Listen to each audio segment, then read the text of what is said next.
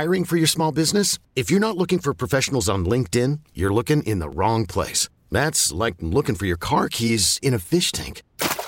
LinkedIn helps you hire professionals you can't find anywhere else, even those who aren't actively searching for a new job but might be open to the perfect role. In a given month, over 70% of LinkedIn users don't even visit other leading job sites. So start looking in the right place. With LinkedIn, you can hire professionals like a professional. Post your free job on linkedin.com slash recommend today. This is the Ken Carman Show. And we are coming to you live from the Quicken Loans Studios. National Mortgage Lender Quicken Loans. Apply simply, understand fully, mortgage confidently. It's the Ken Carman Show on CBS Sports Radio. 855-2124-CBS. 855-2124-227. I'll get to Kyler Murray here in just a moment. I, I loved what Chip Patterson said. I know it's never going to happen. I know it's never going to be where they revert and go back to the BCS or – or, or to the four team, just stay with four teams. I know it's going to get to eight. I just have two simple things. And again, some people took this the wrong way. I'm not talking to the student athlete, I'm talking to the fans. For all you fans who say you're on the side with Jay Bilas about, well, they need to pay the players. This is ridiculous. These teams make all this money, these programs make all this money. Okay, I'd be with you. I understand there's a lot of time. If you want to give them some cake, fine. You're able to make money doing basically anything else. You can make money off your own likeness. You have no idea what's going to happen in the future. Hey, I dig it. I dig it. You want to give them a couple bucks? Go give them a couple bucks. Just understand that some of this is going to change over time and that they can't always afford to give them a couple of bucks and you're going to take away opportunities because there's going to be the opportunity of one, a scholarship, which is given, which is a value type of thing, or two, whether it's going to be scholarship and money. Well, there's going to be times where you can't give both, and there's going to be a couple of situations here, and I'm not talking about the big, big ones. I'm talking about your regular run of the mill Conference USA schools that you might not be able to give both. And if you play 16 games, because that's the magic number for big time college football, because if you play 16 games, then you're playing as many as the big boys. And if you're playing as many as the big boys, you're just opening yourself up to a class action suit. Because a guy who's playing 16 games in the NFL, he could be some schlub but he's still making six six hundred thousand dollars a year, four hundred thousand dollars a year, millions of dollars. Doesn't matter what it is. In college football, there's no quote unquote payment of it of any sort, even though a couple of places have changed a couple of rules to finagle some things. But there's no real payment to it. You get to 16, you're just going to get sued. So you can open it up like that. And then on the other side, if you say, well, then we'll just eliminate some of these early cupcake games. Okay, but if you're one of the ones that are also arguing for UCF to get in, and how UCF is the real national champion. I don't know if UCF is UCF if they don't play some of those early games. You have to look at them as one of the prime examples. 0 12, out on their ass, trying to find something for themselves there. They get themselves Scott Frost. They start to build some things. It was started to build a little bit before Scott Frost as well. But you start to build some other things that go your way. Things are looking better. All of a sudden, now you got yourself a program that people are excited about that are one of the darlings of the country. Can you do that if you're not playing big time college football teams at the beginning of the season that have a ton of money at the very beginning of things? I don't know if you can. When you're getting $1.5 million or $1.3 million, like a couple of years ago when they went 6 and 7, they go to Michigan. Then they play Maryland. A couple years before that, when they went 0 12, they went to Stanford. They were at they played Penn State and then they were at Missouri before that. Penn State at home, okay, that's different. At Stanford, you get money to go to Stanford? I'm sure you do, as an American Athletic Conference team. So you probably get something there. More than likely, you get something there. Does that money still help you out? Are you that team without that money? Because remember, you got to pay the assistants, you hopefully are getting a bigger budget because of that, so you can go recruit and you can go get those players. So there is a trickle down effect here that we have to be cognizant of. And so while we look at UCF, and UCF is a good football team and they're fun and people love them, I'm not taking anything away from them. But do they get that opportunity if they don't play those early season games against some of those monsters? I don't I don't think they do. So now you're making an argument that's something that is not even realistic then. And also, for our argument's sake, just for us, just having fun, beating it around a little bit, Chip was right about this, where it's a lot more fun to argue four and five or even two and three. It's a lot more fun to argue those than it is to argue seven and eight. UCF is an eight squad. You can do that. It's more fun to argue that. When you get to Florida, if I were to go to the phones and just say, hey, what do you think of Florida football? Everybody'd say they suck. They're the 10th ranked team in college football, according to the playoff rankings. Still not bad. Michigan, Michigan's a big deal, but you go, eh, you know, you lost to Ohio State, you don't really deserve it. UCF, they go undefeated, they play in a weaker conference. Oh my God, UCF can beat this team and that team, and they still beat Memphis after being down. They were still able to do it without McKenzie Milton. Okay. You won't make that argument for one of the other teams, though. You will not make that argument for Michigan or, or LSU or Penn State or Washington State, certainly number 13 in the country. You wouldn't make that argument against for any one of those teams. I like four versus five because it's fun. It becomes personal. It's an argument between fan bases where immediately you start to talk about the other team's parents. You start to talk about the other team's coaches. It gets so nasty and personal. It's fun. But I know at the end of it all, it'll end up being an 18 playoff. It'll be perfect because I can't sit here and argue with a straight face against Michigan or against, I should say, Ohio State taking on Notre Dame at Notre Dame Stadium to open off the playoffs. I can't do that. Michigan and Clemson, Alabama, UCF. Okay, you get your big one there, buddy boy. Better be ready for that one. Oklahoma versus Georgia, the rematch with Kyler Murray if it were to go that way. I, I can't argue with you on a straight face about that. Speaking of Oklahoma and Kyler Murray, I think he might be looking for some love in all the wrong places. Chip Patterson was at media availability earlier this week, and he was talking to Lincoln Riley. And he quotes out that Lincoln Riley says that Kyler Murray has a strong decision that he has to make because there are some that are insinuating that he could end up being a top 10 pick. F- certainly first round, certainly a top 10 pick, especially with this quarterback class where Justin Herbert's going back. I still question whether or not that's a good idea just because if you're going to go back and get college coaching, you believe that's the top level. I think I could easily make the argument and say, NFL coaching's just as good, if not better, because you're getting ready for an NFL system. You're going to have to take the live bullets at some point. You would definitely be the number one overall pick this year, where I don't know if you'd be back next year. And if we're watching you next year, we're only going to pick apart what you're doing wrong, not necessarily what you're doing right. All those things go against you. Either way, Justin Herbert pulls out. You would see Dwayne Haskins. Daniel Jones had a couple of overthrows and a couple of bad picks, but he looked good in his bowl game there'd be a couple of names that are out there. And Kyler Murray would fit in and fit nice. But I think some people are telling him the wrong thing about what he could do for his future. Qadry Ismail was on with us earlier in the show, and you can find this at CBSSportsRadio.com, where he had said if he was his father or his consigliere, he would say that you need to go play baseball. To me, that's the stunning thing about it, where you have former guys who played in the NFL, won Super Bowls in the NFL, had a long career like Qadry Ismail saying, go play baseball. Go make your guaranteed money. Go be with the strongest players union out there. Go play baseball and don't look back. Kyler Murray's 21 years old, and it would be hard for me if I was Kyler Murray's father.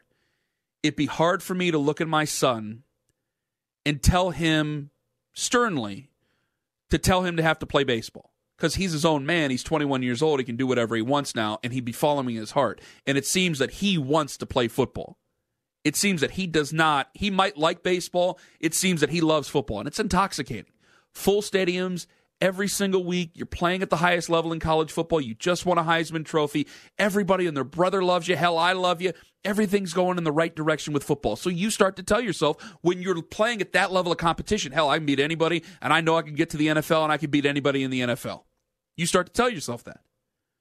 But if you look at the dollars and cents, you can put this in your own life how many of us regret decisions we made when we were in our early 20s now that we're in our 30s and we're in our 40s? How many people listening look back when they're in their 40s, back in their 20s, and go, man, I should have started saving then? I can't believe I bought tires for my truck with my student loan money that now I have to pay out the you know what because of student loans that I should have been able to rear back on that when I was in my 20s so I'm not hampered down with my credit score in my late 30s and my 40s and even into my 50s. Kyler Murray lives a different life. He lives a charmed life, and he should not have to want for his future. Seems like a good enough kid. Hopefully, he'll make the right decisions. He should be able to live comfortably in the middle class at, at worst for the rest of his life. But if you can attain more and you can have life changing money throughout the rest of your life and your children's life and possibly your children's children's life playing baseball, look back on it not when you're making this decision based on what you feel right now. What's going to be that best decision in 20 years? Because Qadry said it best. You might not love it for the money right now, you will love it for the money later on and you'll love it for what it provides for those around you. Because when I was 20 years old and I personally was buying truck tires with my student loan money at the University of Akron, I wasn't looking at it right now at 32 years old with a wife, three, come with one on the way, three sons, a mortgage, a job, health insurance, the whole thing. Trying to invest, trying to get involved in other styles of business. I wasn't looking at it that way. It was, hey, I would like some nice new tires for my great big truck. I'd like to do it that way because I'm a stupid hillbilly and I come from a couple of people who are stupid hillbillies, even though my parents are pretty smart. I didn't think about it that way. I wish I would have. And for Kyler Murray, here's an opportunity to look at it a bit differently. 855 212 cbs 855 212 4227. Coming up next, three up, three down. It's Ken Carman on CBS Sports Radio. Welcome to Play It, a new podcast network featuring radio and TV personalities talking business, sports, tech, entertainment, and more. Play it at play.it. This is the Ken Carman Show. Kyler Murray just got done talking about him. Now, I think he could make a horrible decision where if it goes poorly for him in the NFL, I, I don't think it's just assume as just as safe as saying, well, you know, I always have a backup in baseball. You can always be seriously hurt in the NFL. I still don't know if it's that safe for you yet, even though offenses are changing. But man, to be able to have that decision at your fingertips, I make a big deal about it It'd be amazing to be in that decision. And the only reason I equate it to any of us is that it's still about money for you, for your future, what you leave behind, what your legacy is left behind as. He could be a great baseball player. He could be an okay football player. If he's a great baseball player, he'll make money hand over fist times, times, times what he will make in the NFL. So I think he needs to sit down and contemplate his heart with his head and where he is at 21 and where he could be at 41, where it's all over, and make the smart decision out of that. And while I want to say it's his life, and damn the torpedoes if he goes with his life, I think he's got to be the one that picks baseball and make the smarter decision out of it. Next, LeBron. I think that he might have seen why some owners are such tight asses over this weekend when you put out on Instagram where you're there's supposed to be harmless rap lyrics, but you have people who take it the wrong way and they get upset about it. And while we can have strong discussions on whether or not it's right or if it's PC and if it's PC run amok, any of that stuff, fine. We can go ahead and we can do that. But I still don't think it gives you that credence to do it where you've gone after other people for having those type of discussions there. I think LeBron should have. I don't know if he did. I think he should have learned a lesson over this last week about what's really at stake for him. You combine that with his comments that he made the week before on HBO about the quote unquote slave mentality of NFL owners in comparison when we're talking about Eric Reid and Colin Kaepernick. These are strong words. And I hope you remember these strong words when you become an owner. I hope you remember these strong words when we talk about these type of things where you're still speaking about people of high influence, people who make a lot of money, you still make a lot of money playing in the NFL. I still hope you remember this when people fire back on you and talk about what brand you represent, and even for that matter, what Colin, what brand Colin Kaepernick represents, and where those shoes are made with that brand, and what how much those people make to make those shoes. You can say that's being picky. That's telling the truth. You're in the public specter. Part of this is political. Part of this is very, very open and very, very honest. And if you want to be open and honest about this, then you have to be open and honest about all sides. And you have to make sure that what you say now is still going to be the truth when you are an owner in the NFL or Major League Baseball or most likely the NBA, and whether or not you really stick to that maxim, or if you're going to insulate and become one of the tight asses, as they are, because you have to meet insurance because you have pressure from other owners, because you have pressure with corporate partners, because you do have a responsibility to your current employees to make sure those employees have a place to go. And that means that you have a lot that's on your shoulders as a corporate entity. LeBron is learning part of that right now as we go through this together. And so, for a guy who's worth over $700 million, and we're reading articles that are written just last week about his emerging empire in LA that's become a global brand, I hope he remembers this because everything you say and everything you do, like with where Warren Buffett and you hang out with him, carries great, great weight and affects the bottom line greatly, no matter how badly you want to think that it doesn't. Next, tampering. You really think Adam Silver is going to issue a stern warning to teams about tampering? This goes around with LeBron, too, about what he said with Anthony Davis or you're going to get a stern warning. Oh, you might get a fine. you might lose some draft picks. Actually, the draft picks might work because you might want to use those to facilitate some trades to get some big time players there. I use the Lakers as an example because, hell, with LeBron and Magic Johnson, they seem to be the ones that can do it. But really, who gives a damn? Was Anthony Davis all of a sudden going to stay? Was he going to stay in New Orleans until LeBron said something about playing with him and goes, you know what? This guy's got a point. I think I'm going to stay in New Orleans. I, I was thinking about staying in New Orleans before, but I think I might go to LA. I think I might leave the New Orleans Pelicans. You know, nobody over the last couple of years has told me about leaving the New Orleans Pelicans. Now, since LeBron mentioned it, you know, it makes a lot of sense. And if you're wanting one of those teams, wouldn't it be just worth it to make the fine or to have the fine? If it's just going to cost me money, draft picks might be a serious deal. But if it comes down to costing me money, you'll pay the money. You're going to pay him max contracts anyway. Why not just take the fine on the money? I don't care about the money. If I'm the Lakers, I don't give a damn. Next. Carson Wentz. I brought this up during the Baker Mayfield discussion because I think this rings true. So many people around the country are getting this wrong about Baker Mayfield. I don't think that Baker Mayfield is really mad at Hue Jackson for getting fired and taking a job with another team in the division. I think he understands because so many of you won't let it go that it's the way things are in the NFL and it's a business. I'm sure that he understands it as well. He's not that stupid, my God. I think Baker Mayfield's a little bit more upset because he looks at the Cleveland Browns right now at 7 7 and 1.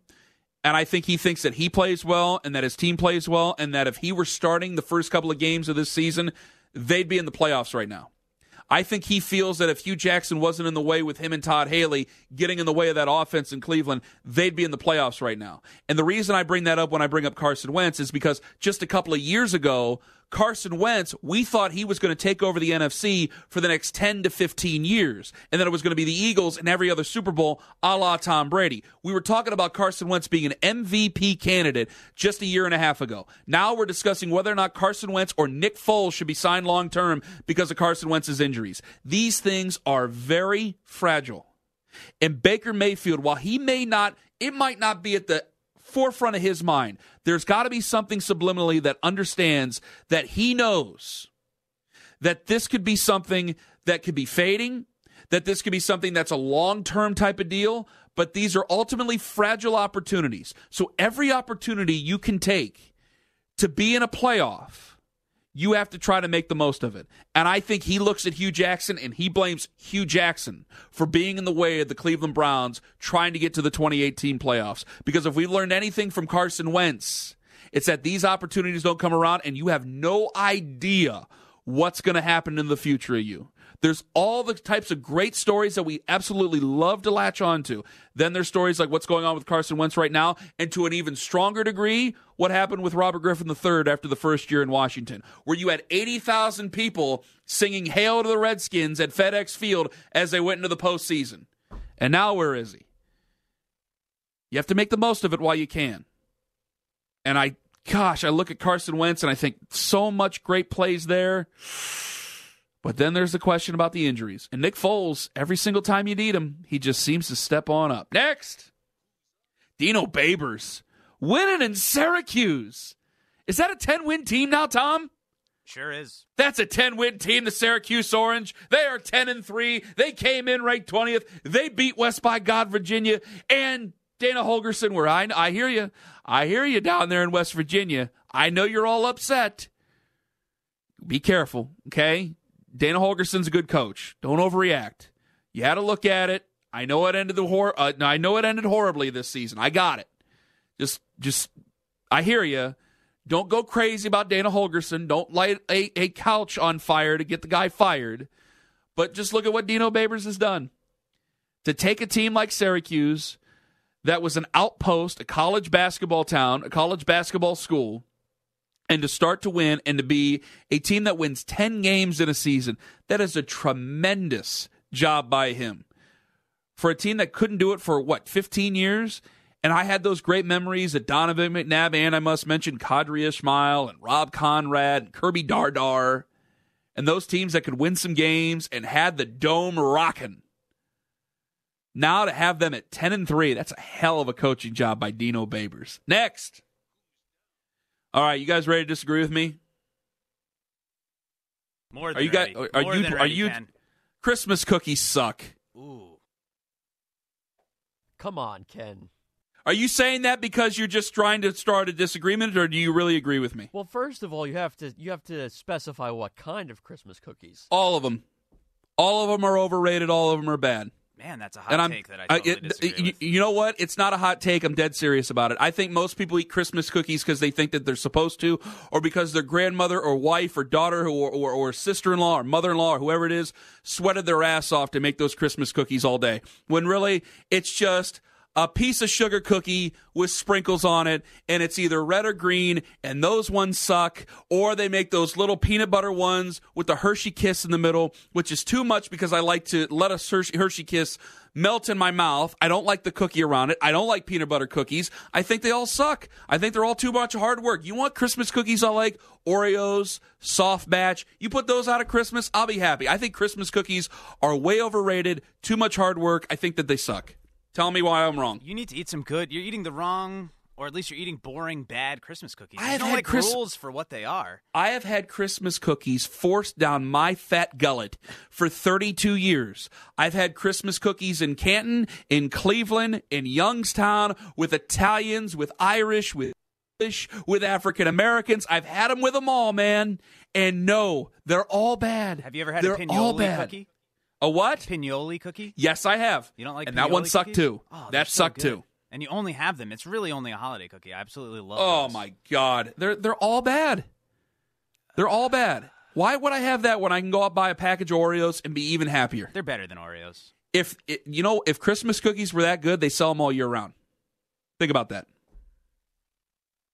Thank you. You don't have an answer, do you?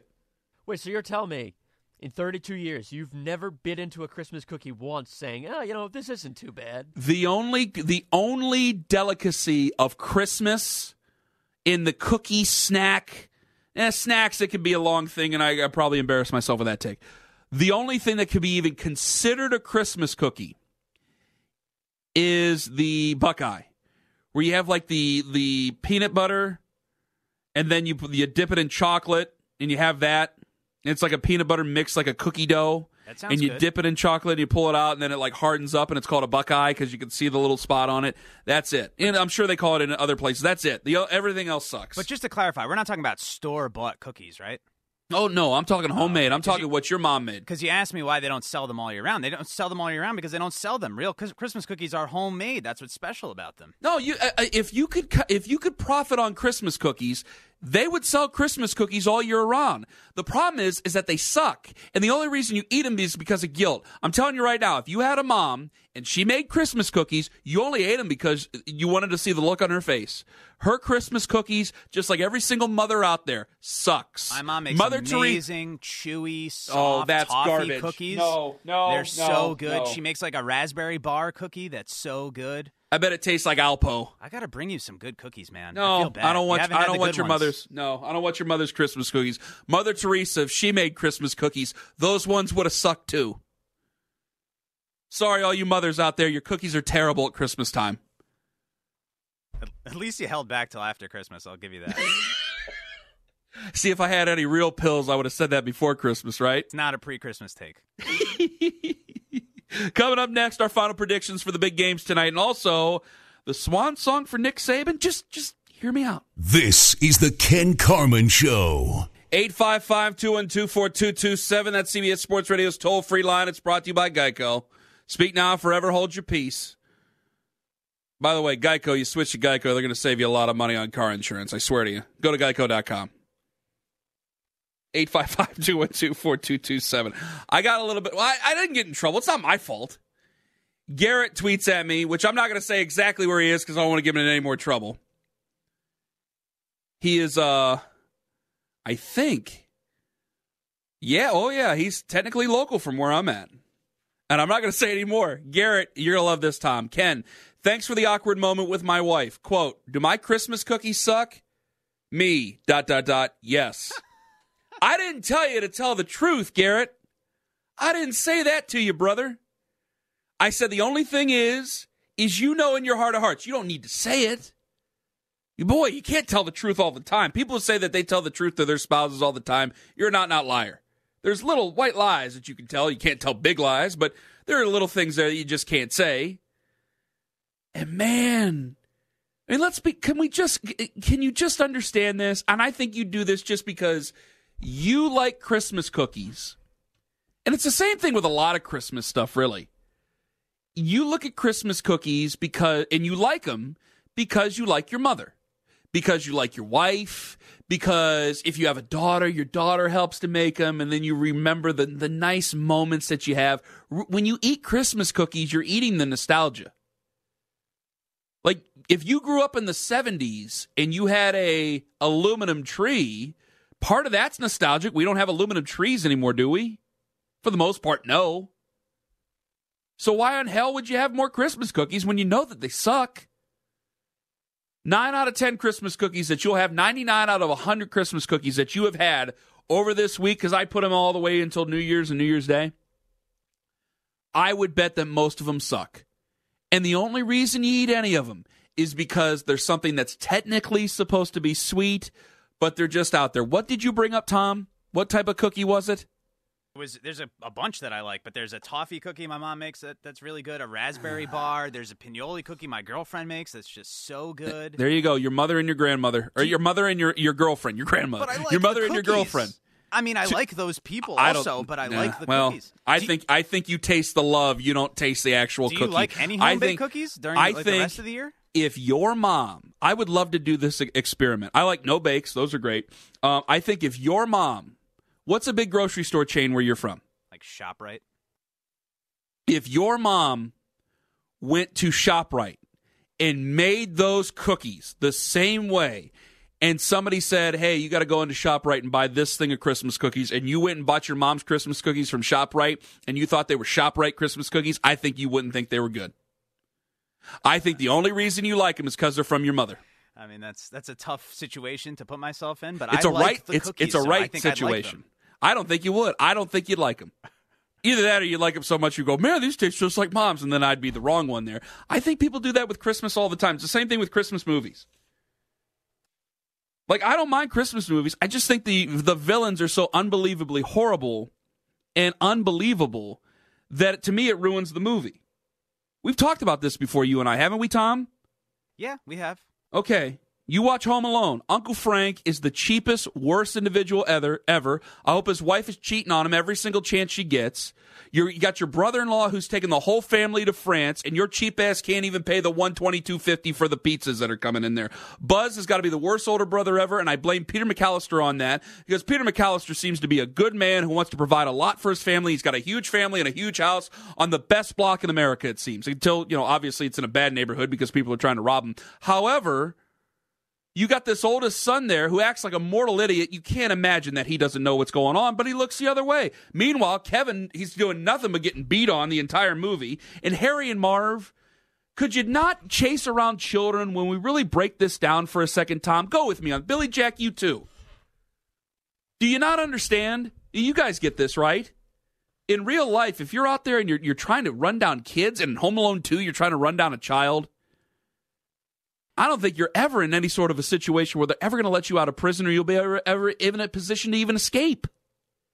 I mean, I agree with that.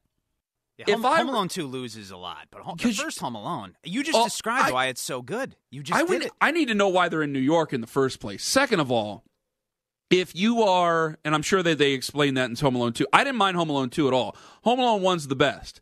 I'm just pointing out, you know, you want you say you want that house so bad. There's a kid in there. There has to be a point where you're thinking, you know, I'm already going to go to jail if I get caught here. If I'm running down a kid, I'm going to federal prison forever. You are in prison for life. How old is he supposed to be in that movie? Like 11? Yeah, I think so. That's 10, maybe even younger than that.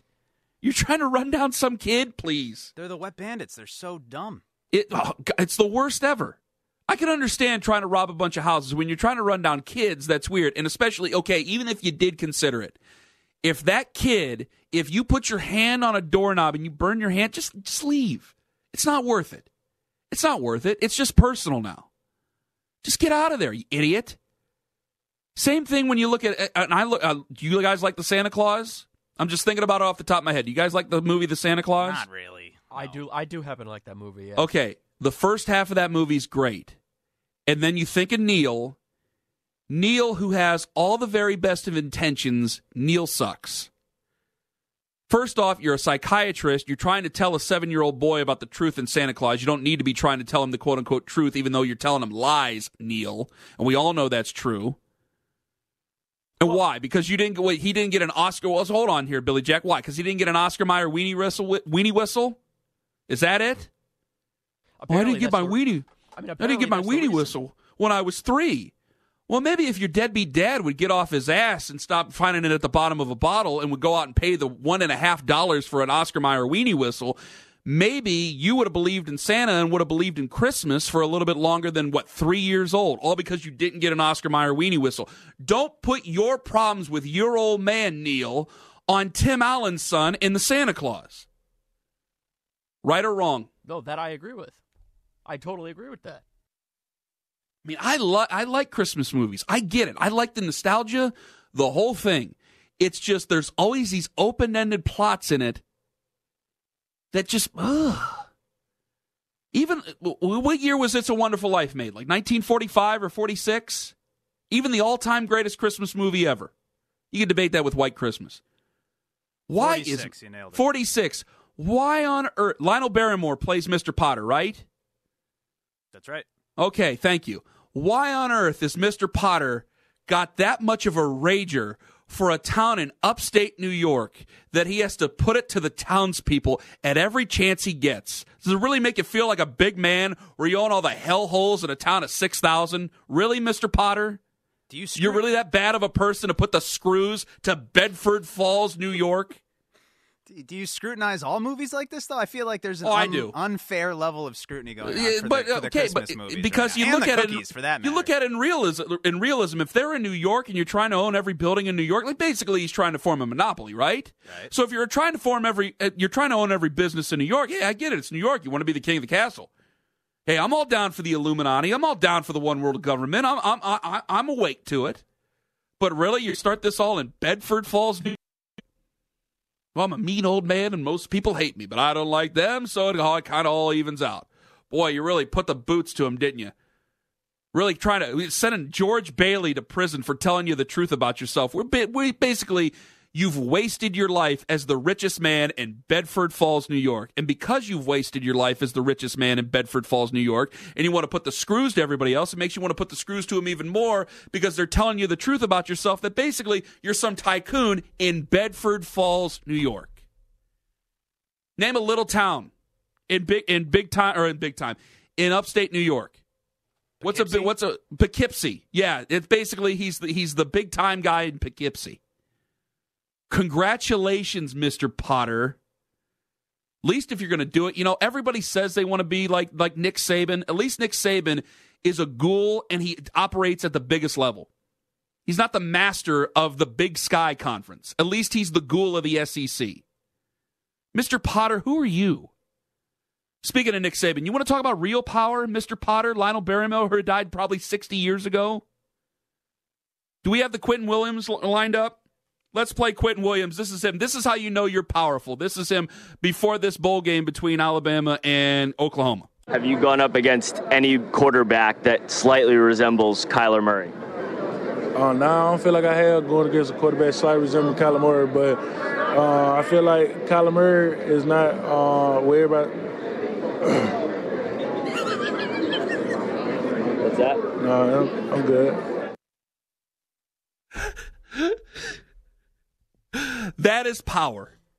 See that if you're going to be a major league bastard like Mr. Potter tries to be, do it at its highest level.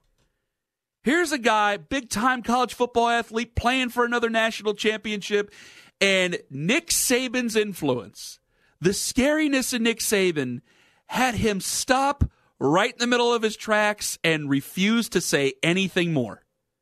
Look, do we have time to play that again? Play that again. Just listen to him stop out of nowhere and go, oh my God, what am I doing? Go. Have you gone up against any quarterback that slightly resembles Kyler Murray? Uh, now I don't feel like I have going against a quarterback slightly resembling Kyler Murray, but uh, I feel like Kyler Murray is not uh, where everybody. What's that? No, I'm, I'm good. Whoops. Quinn Williams was one more question away from saying, I'm going to need a lawyer before I say anything else. That's Nick Saban right there. Mr. Potter, George Bailey told you off right in your own office. You got your other schmucks walking around with you, carrying around your briefcase, wheeling you in and out with the old time wheelchairs. You're just this mean, nasty old man, Lionel Barrymore slash Mr. Potter. And here you got Nick Saban doing it up big at the biggest level there. He's got people shutting up in the middle of an answer because he knows that you're going to deal with the wrath. That's what you love about Nick Saban. But if Nick Saban goes off and wins, and this is where it all ties together, Tom, if Nick Saban goes off and wins, that'll be seven national championships, a complete mastery of college football to the level of a video game. Like even in your video games when you played dynasties eh, before, you know, Ed O'Bannon ruined everything. When you played the dynasty in college football, even you lost a couple of national championships here and there, but you racked up seven or eight national championships until you got bored with that version and you were ready for NCAA 15 to come out. Which never happened. Which never happened. But, but even yes. you were ready for that. 100%. Exactly. Thank you very much, Tom. And Nick Saban's done that in real life. And the only thing I wonder, the only thing I ask you to consider as you watch these games tonight as you see the 4 p.m. game with Clemson, and then you see the big dogs come out at 8 p.m. with Alabama and Oklahoma, a Heisman Trophy winner against a guy that people, some people thought he stole it from. And Nick Saban taking over Alabama, taking it back to national prominence, and considering a complete mastery of the game. If he were to go one step further, where he's accomplished everything except one thing, and did it with a guy with an immense chip on his shoulder, just like what Nick Saban has, could you consider him the greatest ever? Because I don't see Bill Belichick walking into a living room in Decatur, Alabama, sitting down with grandma and eating her Christmas cookies and saying, Boy, grandma, these are delicious. You know what's even more delicious? A full ride education to the University of Alabama. And that's what Junior gets when he comes with me, because I'm Bill Belichick, and I know that you can trust me. Nick Saban can do that. Belichick couldn't. Just, just consider it at the end of tonight's games. Big thanks to Tom, Brian, Peter Schwartz, Larry Ridley, Billy Jack, doing everything back in New York. I'm Ken Carman. I'll talk to you tomorrow night, 10 p.m. to 2 a. Have a wonderful night, my friends. You could spend the weekend doing the same old whatever, or you could conquer the weekend in the all-new Hyundai Santa Fe. Visit HyundaiUSA.com for more details. Hyundai, there's joy in every journey.